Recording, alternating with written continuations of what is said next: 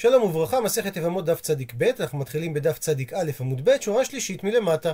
אמר רב אשי, ולקלא לא חיישינן, שאם אישה נישאת על פי עדות של עד אחד בבית דין, ואחר כך יצא קול שבעלה חי, הרי שלא קונסים אותה את כל הקנסות שנאמרו במשנה, כל זמן שהבעל עצמו לא בא לפנינו.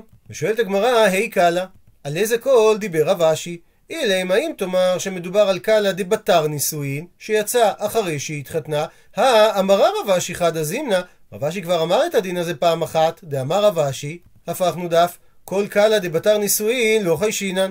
שכל קול שיוצא אחרי שמישהי התחתנה, למשל כהן שנשא אישה ואחר כך יצא עליה קול שהיא גרושה או זונה והיא פסולה לבעלה, אנחנו לא חוששים לקול הזה. ולא סביר לומר שמדובר על קול מלפני הנישואים, כי אז חכמים לא היו מתירים לה להתחתן על פי עדות עד אחד. אז מדוע חוזר רב אשי על אותה הלכה שהוא כבר אמר? מתרצת הגמרא. מה עוד התימה? מה היית חושב לומר? הואיל ועתאי לבית דינה ושרינן לה, הואיל והאישה הוא צריכה לבוא לבית הדין כדי להתיר לה להינשא על פי עדות עד אחד, אולי נסיק מזה שכקלה דקמא נישואין דמי, שיש לנו ספק שנולד קודם הנישואין, אולי בעלה חי.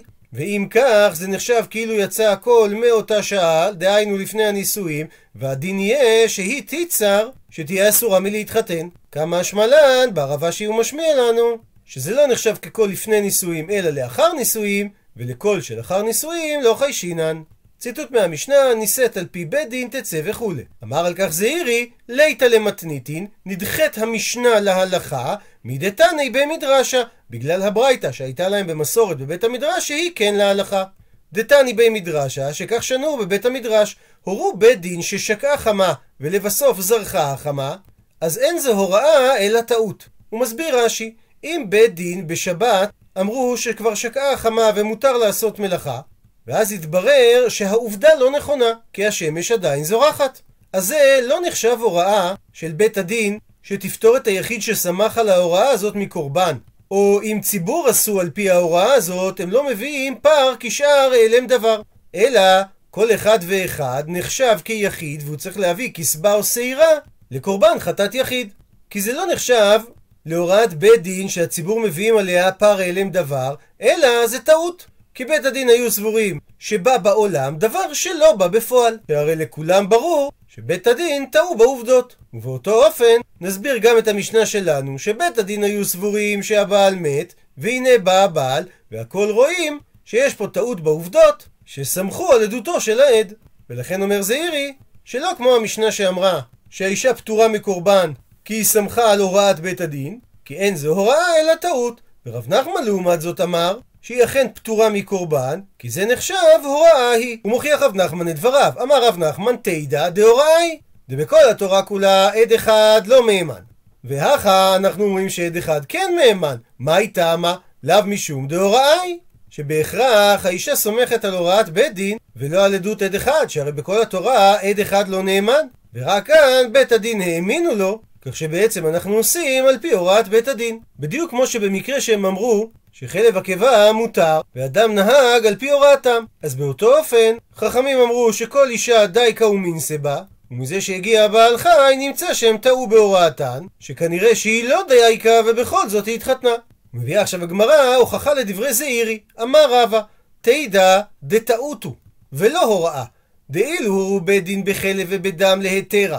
והדר חזו טעמה לאיסורה, ואחר כך הם חזרו בהם כי הם מצאו טעם מובהק לאסור, אז כי הדרי, כאשר הם יחזרו בהם שוב ואמרי להתרה, על בסיס הטעם הקודם שהוא טעם שאינו מובהק, ודאי שלא משגיחינן בו. מה שאין כן, אם נתרגם את הדוגמה הזאת למקרה שלנו, ואילו היכא דעתה עד אחד, ואמר שהבעל מת, ושרינה התרנו לה להתחתן, שזה מקביל לבית דין שהורו בחלב ודם להתרה, ואחר כך אתו תרי, באו שני עדים ואמרו שהבעל מת, ואז אסר נא עליה להתחתן, ושני עדים מקבילים לטעם מובהק, שהרי הם יותר חזקים מעד אחד, אז כי הדר עתה, כשחזר ובא עד אחרינה, עד אחר, הרי לכאורה דין היה שלא משגיחינן לו, ובכל זאת שרינן לה. אנחנו אומרים שאנחנו מאמינים לו שאכן הבעל מת. מהי טעמה? לאו משום דטעותו. בהכרח צריך להסביר שהסיבה שהאמנו לעד הראשון זה לא בגלל הוראת בית הדין, אלא שאחרי שבית הדין תיקנו שסומכים על עד אחד, אנחנו סומכים על העדות שלו, והוא הטעה אותנו, ולכן ניתן לחזור ולסמוך על עד אחד שמגיע לבסוף. ואם היינו אומרים שאנחנו מאמינים לעד הראשון כי זה הוראת בית דין, אז כפי שהוכיח רבא, על פי שני העדים היינו צריכים לאסור אותה, וזה טעם יותר ברור מאשר עד אחד, ולא היינו צריכים להאמין לעד האחרון. וממילא שלא מדובר פה על הוראת בית דין, אלא על החלטה שגויה של בית הדין להאמין לעד, שבמקרה כזה, כהוראת זעירי, האישה צריכה להביא קורבן חטאת. ומביאה הגמרא סייעתא לשיטת זעירי, ואף רבי אליעזר סבר דטעותו דתניא, שכך שנינו בברייתא. רבי אליעזר אומר, ייקוב הדין את ההר ותביא חטאת שמנה. שכאשר אישה נישאת על פי עד אחד בהנחיית בית הדין, אנחנו לא אומרים שבגלל שהיא עשתה על פי בית דין היא נפטרת מקורבן במקרה ובעלה הגיע חי, אלא נלך אחר עומק הדברים ונבין שמדובר פה על טעות של בית הדין, שהתירו לסמוך על עדות של עד אחד, וממילא היא לא נפטרת מקורבן, אלא היא צריכה להביא חטאת שמנה. ובלשון הגמרא, היא אמרת בישלמה, נוח לי אם נבין דטעותו, אז משום אחי מתי הקורבן, לכן היא צריכה להביא קורבן. אלא, היא אמרת שהנחיית בית הדין זה לא טעות בעובדות, אלא דהוראה היא, אז אם כך, אמי מתי הקורבן, מדוע היא צריכה להביא קורבן? שהרי מי שעושה על פי הוראת בית הדין, פטור מלהביא קורבן. מנסה הגמרא לדחות, ודילמה, ואולי נאמר שכסבה רבי אליעזר, שיחיד שעשה בהוראת בית דין חייב. כך שלמרות שמדובר בהוראת בית דין, היא עדיין צריכה להביא חטאת שמנה, ואין הוכחה לשיטת זעירי, שזה לא הוראה, אלא טעות בעובדות. דוחה הגמרא, אם כן, מה משמעות הביטוי של ייקוב הדין את ההר? שבא לומר שהולכים אחר עומק הדברים. כי אם לא תעיין שפיר, אז היית חושב לומר שהיא אכן הייתה צריכה להיפטר מקורבן. אז לפי הביטוי הזה בהכרח שרבי אליעזר סובר שיחיד שעשה בהוראת בית דין פטור, והסיבה במקרה שלנו שהיא תביא חטאת שמנה, כי לא מדובר על הוראת בית דין, אלא על טעות בעובדות. ציטוט מהמשנה, הורו הבית דין להינשא, ואם היא הלכה וקלקלה היא חייבת להביא קורבן, שלא יתירו אלא להינשא. ושואלת הגמרא, מהי הכוונה קלקלה? מביאה על כך הגמרא מחלוקת המוראים. רבי אלעזר אומר, הכוונה שהיא זינתה, דהיינו נבעלה לאדם אחר שאינו פסול לה. לעומת זאת רבי יוחנן אמר שמדובר שהיא נבעלה בחיוב לאו, כמו אלמנה לכהן גדול או גרושה וחלוצה לכהן אדיוט. הוא מבאר את הגמרא, מאן דאמר שזה רבי אלעזר, שקלקלה הכוונה זינתה, אז כל שכן, באיסור אלמנה לכהן גדול, שזה נחשב שהיא קלקלה, שהרי למציאות כזאת ודאי חכמים לא התירו לה להינשא. לעומת זאת, מאן דאמר שזה רבי יוחנן שקלקלה זה באיסור לאו, כמו אלמנה לכהן גדול, הרי שהוא יגיד, אבל זינתה לא נחשב קלקלה. מה היא טעמה? דאמרה האישה, אתונו דשביתין פנויה. הרי הגדרתם אותי כפנויה ולא כאשת איש, וכל זמן שאני לא עוברת עליו מחמת ההיתר הזה, אז אני בהגדרה מקשיבה להוראת בית הדין. ומביאה הגמרא סייעתא לרבי יוחנן, תניא כבתי דרבי יוחנן, ששנינו בתוספתא. הורו הבית דין להינשא, והלכה וקלקלה, כגון אלמנה לכהן גדול, או גרושה וחלוצה לכהן אדיוט, במקרה כזה היא חייבת בקורבן על כל ביאה וביאה. זה דברי רבי אלעזר, שרבי אלעזר סובר שכל ביאה מחייבת קורבן. וחכמים לעומת זאת אומרים, קורבן אחד על הכל. כי חכמים סוברים שהואיל וכל הביאות הן בהיעלם אחד, שלא נודע לה בין הביאות שבגלל שהיא קלקלה היא מוגדרת חזרה כאשת איש, אז זה בדיוק כמו אדם שאוכל שני זיתי חלב בהיעלם אחד, שהוא חייב רק חטאת אחת. ומודים חכמים לרבי אלעזר, שאם נישאת לחמישה בני אדם, שבמקרה כזה שחייבת בקורבן על כל אחד ואחד מהבעלים, הואיל וגופין מוחלקין. שלמרות שכל הביאות הם בהיעלם אחד, כל אחד מהבעלים נחשב כשגגה נפרדת, ולכן היא תצטרך להביא חמש קורבנות. מקור המחלוקת בין רבי אלעזר שאומר ביאות מחלקות, לבין חכמים שאומרים גופין מוחלקין, נמצא בגמרא במסכת כריתות. ואומרת המשנה, האישה שהלך בעלה ובנה היחיד למדינת הים, ובאו ואמרו לה, מת בעלך ואחר כך מת בנך, והרי היא לא צריכה להתייבם, כי כשבעלה מת זרעו היה בחיים, ונישאת לבעל שני, ואחר כך אמרו לה, חילוף היו הדברים. אז הדין שתצא מבעלה השני, והוולד ראשון שנולד לה מהבעל השני, ואחרון שנולד לה מהבעל השני ממזר. והגמרא תסביר את עניין הראשון והאחרון. במקרה ההפוך, אמרו לה מת בנך ואחר כך מת בעלך, ונתייבמה לאח בעלה, ואחר כך אמרו לה חילוף היו הדברים. כך שהיא באיסור כרת ליבם, אז הדין שתצא מהיבם, והוולד ראשון ואחרון ממזר. מקרה שלישי, אמרו לה מת בעלך ונישאת, ואחר כך אמרו לה קיים היה בזמן שנישאת ומת אחר כך. אז הדין שתצא מבעלה השני, כי חכמים כנסו אותה שהיא הייתה צריכה לברר יותר שאכן בעלה מת, והוולד ראשון שנולד כשבעלה היה חי הרי הוא ממזר, והאחרון, כשנולד כאשר בעלה כבר מת, אינו ממזר. מקרה רביעי, אמרו לה, מת בעלך ונתקדשה, אבל עדיין לא נישאה, ואחר כך בא בעלה, הרי במקרה כזה מותרת לחזור לו, ואף על פי שנתן לה הבעל האחרון גט, לא פסלה מן הכהונה. ואת ההלכה הזו דרש רבי אלעזר בן מתיה, שכתוב לגבי הכהנים, ואישה גרושה מאישה לא ייקחו. שדווקא גרושה אסורה על כהן, ולא אם היא קיבלה גט מאיש שאינו אישה, שהרי היא לא הייתה נשואה לו, אלא רק מקודשת לו. ושואלת הגמרא, על מה שהברייתא אמרה, והוולד ראשון ואחרון, מהי הכוונה ראשון ומהי הכוונה אחרון? אילי אם תאמר שראשון הכוונה לפני שמועה שהבעל חי, ואחרון הכוונה לאחר השמועה שהבעל חי, אבל בשני המקרים יכלה הייתה המשנה ליטני לשנות שהוולד ממזר. ולמה לחלק בין ראשון ואחרון? עונה הגמרא משום דקבאי למיתני סיפא, בגלל שהמשנה רצתה להיצמד ללשון שבסוף המשנה, במקרה שאמרו לה מת בעלך ונישאת, ואחר כך אמרו לה שבעלה קיים היה ומת אחר כך. שבמקרה הזה, הוולד הראשון הוא ממזר, והוולד והאחרון אינו ממזר. ובגלל המקרה הזה, תנא נמי רישא, שנה התנא גם בראש המשנה, ראשון ואחרון ממזר. ואגב שאמרה המשנה שהוולד הוא ממזר, תנו רבנן, שנו רבותינו בברייתא, שהמשנה הזו היא דברי רבי עקיבא, שהיה אומר אין קידושים תופסים בחי ולוין, ויבמה שנישאת לשוק הרי היא בחי ולוין, וזה שהוולד ממזר מתאים לשיטת רבי עקיבא. אבל חכמים אומרים שאין ממזר מיבמה, שאם יבמה נישאת לשוק בלא חליצה, הילד שייוולד לה אינו ממזר, הואיל ואין עליה אלא איסור לאו. שואלת הגמרא, מדוע נקטה הברייתא שחכמים אומרים אין ממזר מיבמה, ולימה, ואפשר היה לומר אין ממזר מחי ולוין, שזו לשון יותר כוללת, שהרי מהלשון אין ממזר מיבמה, משמע שיש מציאות של חייבי לוין אחרים שמהם הילד כן ממזר. מתרצת הגמרא, היי תנא, ששנה את הברייתא, הכתנא דרבי עקיבא הוא. הוא אמנם מכונה חכמים אומרים, אבל זה בעצם שיטת התנא שמסביר את רבי עקיבא, דאמר שרק מחייבי לוין דשאר הווי ממזר, אבל מחייבי לוין גרידי לא הווי ממזר. שיש מחלוקת תנאים בשיטתו של רבי עקיבא, והתנא שמכונה חכמים אומרים, זה בעצם התנא שמסביר, שמה שרבי עקיבא אמר יש ממזר מחי ולוין, הוא התכוון רק לחייבי לוין דשאר, דהיינו, שהם אסורים מחמת קורבה משפחתית. כגון אנוסת אביו, לשיטת רבי יהודה, וכגון אדם שנושא את חלוצתו, שאסורה עליו בלאו שלא יבנה את בית אחיו. כי לשיטת רבי עקיבא, רק איסורי לאו דקורבה הם המייצרים ממזרים. מה שאין כן חייבי לאווין שלא מחמת קורבה, כגון יבמה שהתחתנה עם אדם מהשוק, שהילד שייוולד אינו ממזר.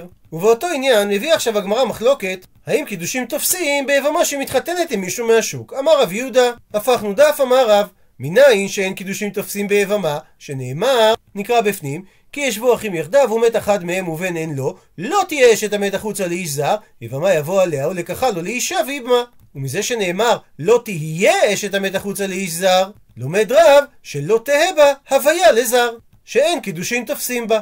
לעומת זאת, ושמואל אמר, בעניותנו. הוא מסביר רש"י, מתוך עניות דעתנו שאנחנו לא יודעים את פירוש המקרא, כן אומר שמואל, שיבמה שהתקדשה למישהו מהשוק צריכה גט מספק. מבארת הגמרא שמספקה לשמואל את כוונת הפסוק. היי, זה שכתוב לא תהיה אשת המת. האם הכוונה היא ללאו ודעתה, שזה בא לאסור על היבמה להתחתן עם מישהו בשוק כשאר חייבי להבין שממילא תופסים בקידושין? היא, או שהכוונה, דלא תפסה בקידושין ודעתה. שהפסוק בא ללמד דין חדש, כדברי רב, שלא תהא בהוויה שקידושין לא תופסים ביבמה לשוק. ולעניין פסיקת הלכה, אמר לרב מרי ברחל לרב אשי, הכי אמר המימר שהלכה כבתי דשמואל, ועל בסיס זה אמר רב אשי, השתא דאמר המימר, עכשיו שהמימר אמר שהלכיתא כבתי דשמואל, אז אם היה יבמה כהן, והאישה נישאת לשוק בעד אחד או בשני עדים, שאמרו לה מת בעלך ואחר כך מת בנך, ופסק שמואל שהיא צריכה גט מספק, אז הרי יש לנו בעיה. שאם הבעל השני ייתן לה גט, הרי הוא פוסל אותה על היבם שהוא כהן, כי הרי היא הופכת להיות גרושה. אז במקרה כזה אומר רב אשי, חולץ לה היבם, ושר ילי, וכך היא מותרת להמשיך להיות עם בעלה השני. מקשה על כך הגמרא, איתגורי איתגר? האם היא תרוויח רווח מנישואיה בעבירה לבעל השני? והרי אם כן, מצינו חוטא נשכר. אלא בהכרח צריך להסביר בדברי רב אשי, שרק אם היה יבמה ישראל, אז במקרה כזה, נותן לה הבעל השני גט, והותרה לו ליבם. אבל אם היה יבם כהן, הרי הבעל השני נותן לה גט, והדין שהיא נפסלת על היבם בגלל שהוא כהן והיא גרושה. וממשיכה הגמרא, אמר רב גידל, אמר רב חייא בר יוסף, אמר רב, יבמה קידושין אין בה, אבל נישואים יש בה. ושואלת הגמרא, מה זאת אומרת? אי קידושין אין בה, אז נישואים נמי אין בה. מסביר רש"י, שלא ייתכן לומר שיבמה שהתחתנה לשוק, במקרה שאמרו לה מת בעלך ואחר כך בנך, תצטרך גט רק בנישואין ולא בקידושין. שהרי קניין האישות מתחיל בשלב הקידושין ומסתיים בשלב הנישואין. ואם אתה אומר שמשלב הקידושין היא לא צריכה גט, אז גם מהשלמת קניין האישות היא לא תצטרך גט. מביאה על כך הגמרא שלוש תשובות. תשובה ראשונה, אימה, תאמר שהנוסח בדברי רב צריך להיות קידושים ונישואים אין בה. והיא בית אימה, ואם תרצה תאמר תשובה שנייה, מהי הכוונה של המשפט נישואים יש בה? הכוונה שהיא נישאה לאדם זר שהוא לא היבם, וזה בזנות, ובכך היא נאסרת על היבם. כדרב אמנונה, דאמר רב אמנונה, שומרת יבם שזינתה, הדין שאסורה ליבמה, שהוא לא יכול לייבם אותה, אלא הוא חייב לחלוץ לה. והיא באי תימה, ואם תרצה תאמר תשובה שלישית. לעולם כדאמרן מעיקרא, שאכן קידושים אין בה ונישואים יש בה. שרק אם היא נישאה, בעלה השני אכן צריך לתת לה גט. אבל זה לא בגלל שיש לו בה קניין אישות דווקא בשלב הנישואין ולא בשלב הקידושין. אלא הטעם שהוא צריך לתת לה גט, כי אם נאמר שהיא יכולה לצאת ממנו בלא גט, אז אנשים יכולים להתבלבל, דמיכלפה ולהחליף את זה במקרה באישה שהלך בעלה למדינת הים ונישאת על פי בית דין בעד אחד ולומר שאולי גם הדין אצלה זה שהיא תצא בלא גט. וכדי למנוע את הטעות הזאת אמר רב שיש נישואים ביבמה. ולעניין פסיקת הלכה במחלוקת רב ושמואל האם יש או אין קידושים ביבמה? אמר רבי ינאי בחבורה נמנו וגמרו אין קידושים תופסים ביבמה זאת אומרת שהם פסקו כמו הדרשה של רב, שמשמעות הפסוק לא תהיה, לא תהא בהוויה. אמר לרבי יוחנן לרבי ינאי, רבי, לא משנתנו היא זו? ואם כך, מדוע היה צריך לפסוק את זה בחבורה? דתנן, שככה הרי שנינו במשנה במסכת קידושין. נוכרי האומר לאישה, הרי את מקודשת לי לאחר שאתגייר. או שישראל אמר לנוכרית, הרי את מקודשת לי לאחר שתתגיירי. או שעבד אמר לישראלית, שאת מקודשת לי לאחר שאשתחרר ואני אהפוך ליהודי. או שישראלי אמר לשפחה כנענית הרי את מקודשת לי לאחר שתשתחררי. או אדם שאמר לאשת איש הרי את מקודשת לי לאחר שימות בעלך. או אדם שאמר לאחות אשתו הרי את מקודשת לי לאחר שתמות אחותך. או אדם שאמר לשומרת יבם הרי את מקודשת לי לאחר שיחלוץ לך יבמך. שבכל המקרים האלה אומרת המשנה אינה מקודשת. הוא מסביר רש"י שכיוון שכאשר הוא אומר את זה לא תופסים בה הקידושים, אז גם לאחר מכן הם לא תופסים כי אין אדם מקנה דבר שלא בא לעולם. ואם כך שואל רבי יוחנן, הרי מפורש במשנה שאין קידושים תופסים ביבמה. אמר לי, עונה רבי ינאי לרבי יוחנן, אי לאו דדלי לחספה, אם לא הייתי מרים את החרס, מי משכחת מרגנית התותי? האם היית מוצא את המרגנית שנמצאת תחתיו? זאת אומרת, אם לא הייתי אומר לך שאין קידושין תופסים ביבמה, לא היית מעלה על דעתך לומר שזה הטעם של המשנה, אלא היית חושב להסביר שהסיבה שהקידושין לא תופסים ביבמה היא בגלל שאין אדם מקנה דבר שלא בא לעולם, אפילו כאשר הוא יכול לעשות את הקניין ברגע זה. עד לכאן דף צדיק ב'